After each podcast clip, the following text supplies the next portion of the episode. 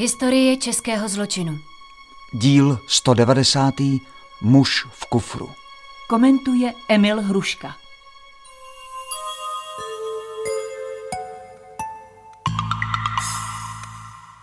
Neděle, 8. srpen 1965. 8 hodin dopoledne. Pojďte dál. Klid, prosím. Tak o co vám vlastně jde, paní? Je to všechno strašný, pane kapitán. Jmenuju se Šámalová a, z... a jdu z domu, kde bydlí můj otec, víte? Dobře, dobře, ale co se vlastně... Co se stalo? Tak, tak já vám povím, co se stalo. Asi, asi před hodinou jsem v bytě svého táty na Husově náměstí číslo 3 našla v zamčeném špajzu velký kufr a když jsme ho otevřeli, tak... Klid, klid, paní Šámalová, tak co v tom kufru bylo? No přece můj, můj mrtvej táta, skrčený, svázaný, bože můj, někdo ho zabil. Výjezd! Poručík Zítková. Ano, Hano, prosím tě, dohlídni na to. jasně náčelníku. Kam a proč? Tak hele, na Husově náměstí v čísle popisným 3 zřejmě došlo k vraždě. Vezmi si dva chlapy, zajďte tam a dej Neděle, 8. srpen 1965. 8 hodin 20 minut. Paní Šámalová, už tam jede výjezdovka. Řekněte mi, jak jste na ten kufr vlastně přišla? No, tak, tak já, já bydlím v Chocni, jo. A, a v sobotu ráno jsem dostala dopis od paní domovnice, že můj otec už pár dní nebyl, nebyl jako v práci a, a že nevychází ani z bytu. Pardon, on ještě pracuje? Jo, je mu sice už 77, ale dělá nočního vrátního. Má tak celkem dost peněz a... Tak zpátky k té sobotě. Co bylo dál? Jo, dál.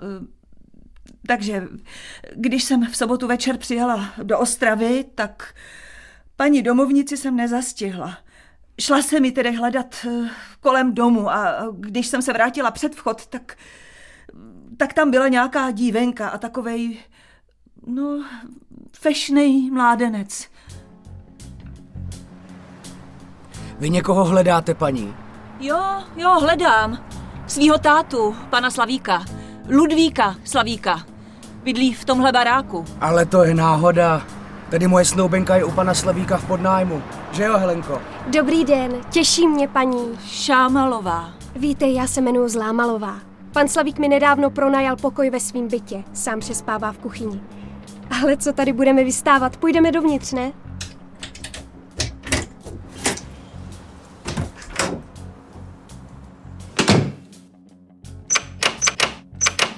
Co to? Táta přece nikdy špajs nezamykal. No tak teď ho zamknul, tak co? Špajs, co pak je důležitý? Proč teda vzal klíč od špajzu? Nikde tady není. Skleróza, co jinýho? Je váš pan tatík už jaksi trochu starý, že jo? Nemějte nerva, paninko, však on se nakonec ukáže. Třeba šel na ty svý houby.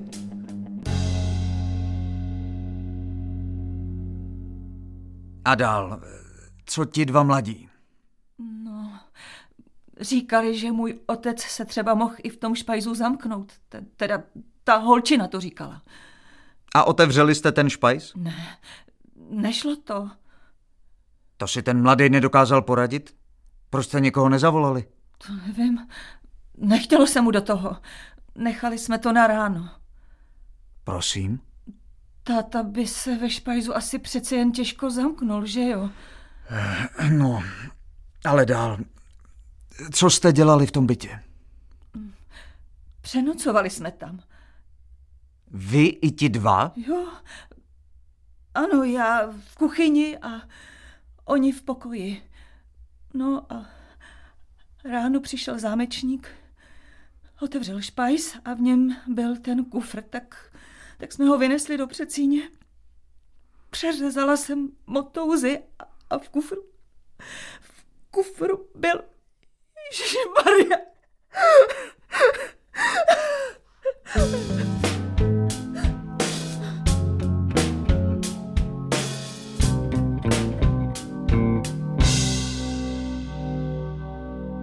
Důchodce Ludvík Slavík stále pracoval, a to jako noční vrátný u podniku elektrotelevizní služby.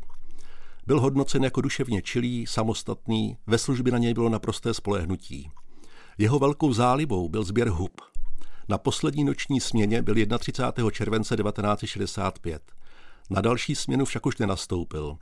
Když se nedostavil ani na tři další směny, vydal se za ním dvakrát do bytu jeho nadřízený, ale nikdo mu neotevřel a v domě o panu Slavíkovi nikdo nic nevěděl. Přitom bylo známo, že pokud pan Slavík ze svého bytu někam odešel, nechal na dveřích vzkaz, kde je a kdy se vrátí. Záhada jeho zmizení byla vysvětlena 8. srpna 1965, kdy byl pan Slavík nalezen ve svém bytě mrtev. Jeho smrt vyšetřovali kriminalisté kapitán Josef Mužík a poručík Hana Zítková. Neděle téhož dne, o deset minut později. Slyším, mužík. Zítková. Náčelníků, volám z toho baráku od domovnice. Jak to tam vypadá? No, celkem síla. V předsíni velký kufr a v něm napěchovaný mrtvej starý pán. Viditelný těžký zranění na hlavě. Podle odéru je v tom kufru už dlouho. Potřebuju techniky. A doktora ze soudního. Hned je pošlu. Ty, Hano, ten byt je jinak prázdný? Právě že není. Když jsme vstoupili do bytu, vyšel z pokoje mladík a za ním dívka. Jména? Zlámalová Helena a Syrový Jiří. Oba zajistit a dopravit na služebnu. Provedu. A ještě něco. Kuchyni na stole byly dvě stokoruny a lístek s tímhle textem. Pane Slavík, dlouho jsem vás neviděla. Je mi to divné. Co je s vámi? Chtěla bych se s vámi rozloučit, než se odstěhuji. Přikládám dvě stovky za dlužné nájemné. Helena Zlámalová.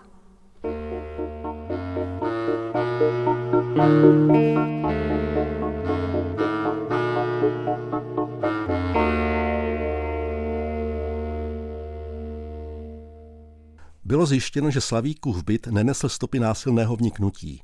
V kuchyni objevili kriminalističtí technici krevní stříkance a kapky. Na několika místech na stěnách a na stropě se někdo snažil krevní stopy seškrábat. Soudní lékaři objevili na hlavě mrtvého čtyři rány. Všechny byly smrtelné a 10 cm dlouhou tržnou ránu na rameni. Dobu vraždy určili lékaři na přibližně týden před nalezením mrtvého. Kriminalisty zajímala především ona poněkud záhadná dvojice mladých lidí. Neděle, 9 hodin dopoledne. Takže, pane Syrový, vy jste se narodil 18. října 1942 v Kročehlavech, prosím. Ano. Ano. Podle občanského průkazu pracujete... Jako horník. Na dole hlubina, prosím, to abych nemusel na vojnu, víte. Pardon. Za chvíli jsem zpátky, náčelníku. Pane Syrový, co jste dělal v bytě pana Slavíka? Co by? Přespal jsem tam. Helča, teda slečna Zlámalová, je moje snoubenka. Všecko je v rychtiku, žádný strach. Pane Syrový, na rovinu. Víte něco o smrti pana Slavíka? Já? Já jen vím, že se našel v tom kufru, co byl ve špajzu. Víc nic. Teď já jsem ho vlastně ani neznal. Taková delikátní otázka. Mohl byste mi vysvětlit, jak jste se svou snoubenkou mohli zůstat v tom bytě poté, co se v přecíni ocitl kufr s mrtvým panem Slavíkem a ten kufr byl otevřen? To víte, my zdrhnem a bude to na nás, že jo? Nebo bychom byli v tom jako podezřelí, že jo? To zrovna. Náčelníku, můžu? Prosím. Tak pane Syrový, na dole hlubina jste se neukázal už asi měsíc. Co? Vaši výpověď jsem si snadno telefonicky ověřila. Co je to za blbost? Já přece... Žádná blbost. Podle vašeho zaměstnavatele jste přestal chodit do práce bez udání důvodu. Jak bez udání důvodu? Co to má? Jsou proti mně zaujatý, no? Není to třeba proto, že několika spoluzaměstnancům dlužíte peníze? To není pravda. Komu?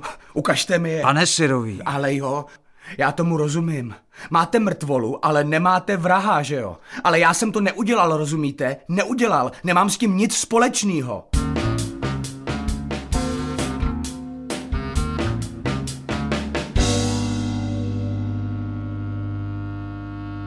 Jiří Syrový tvrdošíně zapíral.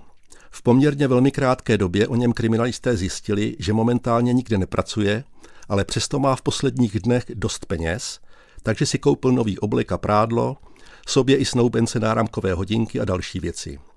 Syrový, vyučený elektromechanik, byl fluktuant a na žádném pracovišti s ním nebyli spokojeni. Byl rozvedený a kvůli neplacení výživného na své dítě byl už ve svých 21 letech odsouzen k trestu vězení na 10 měsíců podmíněně. Lákal peníze od svých příbuzných, půjčoval si od známých, ale dluhy nesplácel. K tomu stále více podléhal konzumaci alkoholu. Neděle? O hodinu později. Slečno Zlámalová, vy tady bydlíte u pana Slavíka. Jak dlouho jej znáte? Pana Slavíka? Seznámili jsme se před dvěma měsíci. Scháněla jsem pod nájem. Chodila jsem barák od baráku a ptala se. A on mi pronajal pokoj. Slečno Zlámalová. Pokoj je čistý, prostorný, jak vidíte. Já budu spát v kuchyni. Ještě pracuju, takže kdybych byl na šichtě, můžete si v kuchyni něco uvařit, natočit vodu a tak.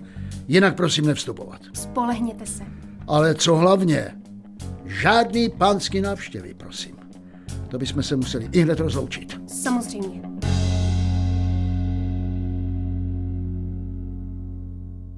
Já jsem pana Slavíka viděla po delší době až dneska ráno.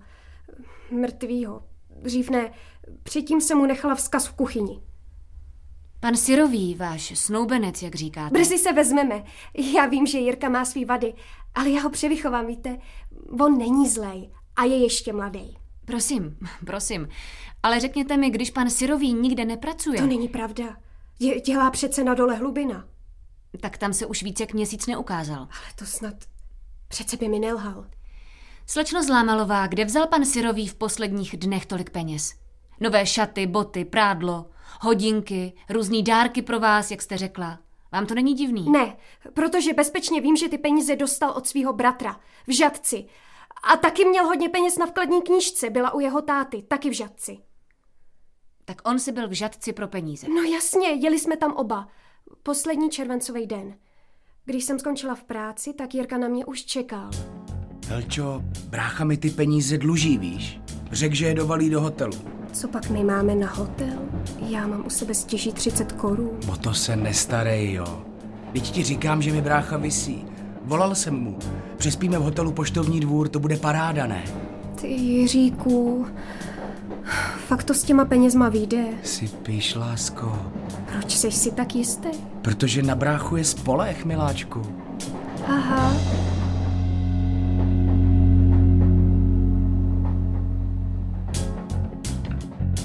Docela pěkný, že jo? Je, to si pěkně odpočinem. Půjdeme si večer někam sednout, aspoň na chvíli. Ale to víš, že jo, miláčku.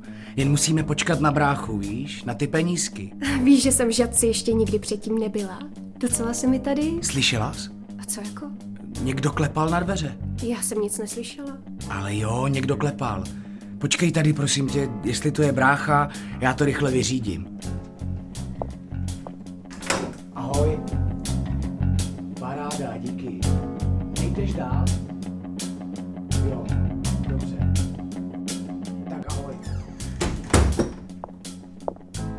Kdo to byl? No, brácha přece. Na něj je fakt spolech. Hele, pět stováků. No to se mi ulevilo. Teda, Jirko, stejně jsi frajer.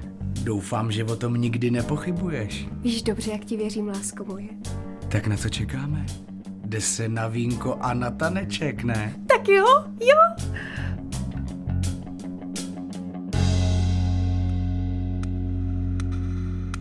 Neděle, 8. srpen 1965. 11 hodin dopoledne.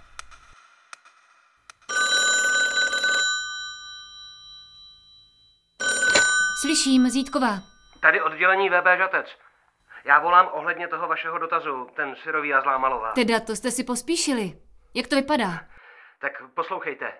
Ten syrový skutečně přenocoval s tou zlámalovou v hotelu Poštovní dvůr z 31. července na 1. srpen.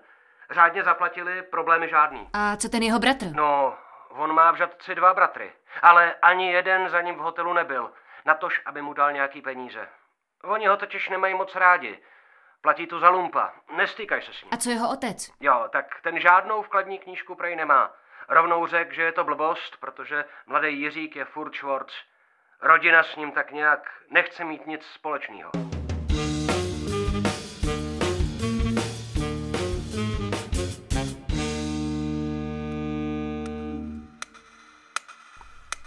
Neděle, 11 hodin, 30 minut. Tak, milá slečno Zlámalová, kde vzal pan Jiří Syrový peníze? No přece od svého bratra v Žadci. Ne, ne, ne, ne, vážená slečno, kde pak? V Žadci od nikoho peníze nedostal, to jsme si ověřili. Pan Syrový vám prostě lhal. Ale on, Jirka, vždyť přece, ale on má peníze.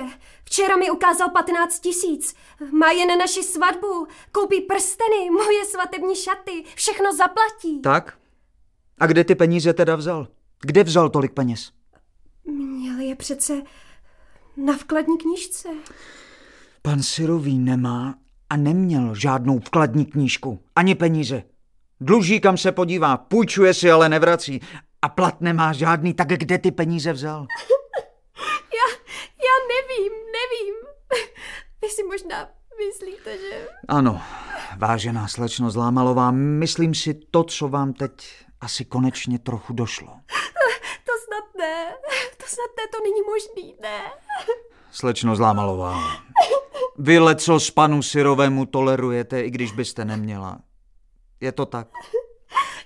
Když občas něco vyvede, no, pořád si říkám, že se změní, že ho převychovám, ale, ale když vzal nedávno kamarádce při návštěvě peníze. Kolik? Moc ne.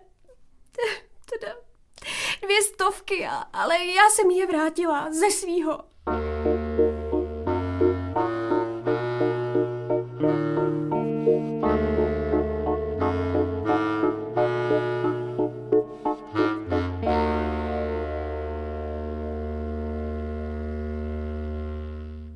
Když Helena Zlámalová zjistila, že Syrový soustavně lhal a obelhával ji, přiznala věci, o kterých dříve nechtěla mluvit.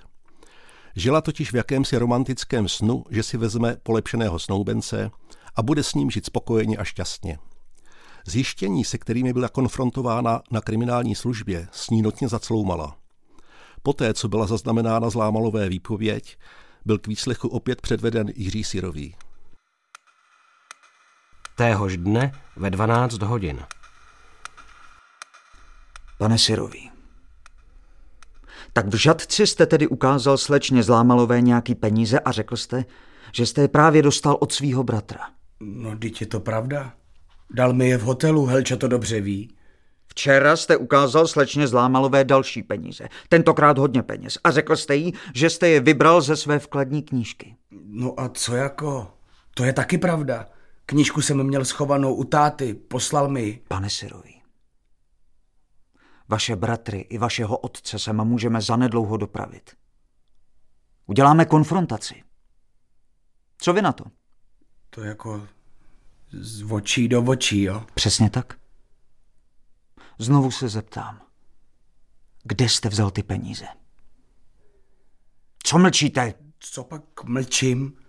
Nemlčím, proč bych měl mlčet? Kde jste vzal ty peníze? Je toho na mě moc. Už to neberu. Tak jo, Co tak jo? já jsem toho dětka zabil, no. Potřeboval jsem prachy. Moc a moc. Pro Helenku. Na splacení dluhů. Pro sebe a tak. Popište, jak k vraždě došlo. Bylo to v sobotu 31. července. Slavík byl v práci a Helena do ní ráno taky odešla. Spal jsem na černo u ní. Věděl jsem od Heleny, že Slavík má doma peníze. V prádelníku v kuchyni. A předpokládal jsem, že nějaký prachy bude mít taky u sebe. Rozhodl jsem se, že ho zabiju a peníze si vemu. Na jedné stavbě jsem našel železnou trubku. Asi 70 čísel dlouhou. Zabalil jsem ji do novin a dal za gatě a pod sako. No a pak jsem šel ke Slavíkovi.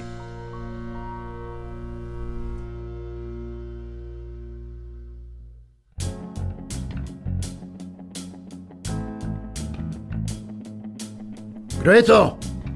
Já, pane Slavík. Helenčil snoubenec. Jirka Syrový. A co chcete? Nezlobte se, Helenka si zapomněla svetr a poslala mě pro něj. Hned zase vypadnu.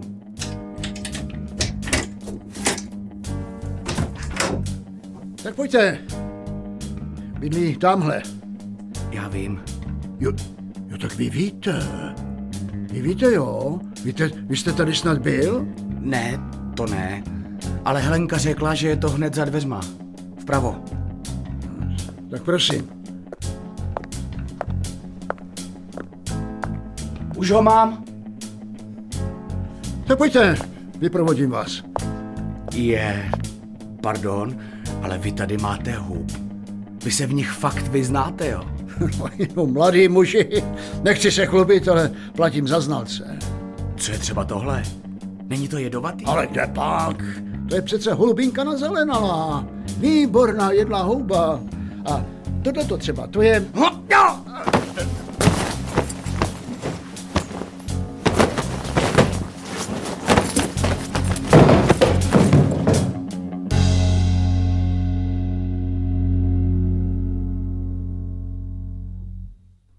Kolik jste vzal panu Slavíkovi peněz? No, u sebe měl asi pět stovek, ale 18 tisíc jsem vybral z knížky, kterou měl v prádelníku. Byla na doručitele. Před Helenkou jsem musel sehrát, jakože mi tu vkladní knížku pošle táta ze žadce.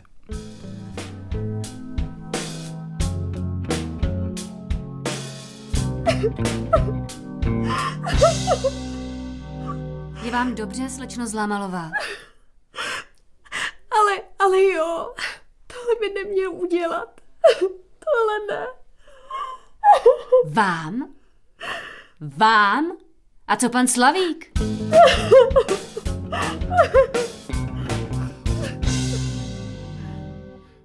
Jiří Syrový byl soudními znalci charakterizován jako psychopat s rysy nezdrženlivosti, s alternací morálních hodnot, jako egocentrista a alkoholik. V době spáchání vraždy netrpěl žádnou duševní chorobou, která by měla za následek uznání nepříčetnosti či zmenšené příčetnosti. Pro trestný čin loupežné vraždy jej odsoudil krajský soud v Ostravě, ačkoliv se to může jevit zvláštním vzhledem k jeho věku, k trestu smrti. Po Syrového odvolání nejvyšší soud tento trest potvrdil. Jiří Syrový byl popraven ve věznici v Praze na Pankráci 1. července 1966, tedy necelý rok poté, co zavraždil důchodce Slavíka. Tak skončil případ, který se zapsal do historie české kriminalistiky tím, že od nalezení těla oběti do usvědčení a přiznání pachatele uplynuly pouhé čtyři hodiny, což byl vlastně rekordní výkon.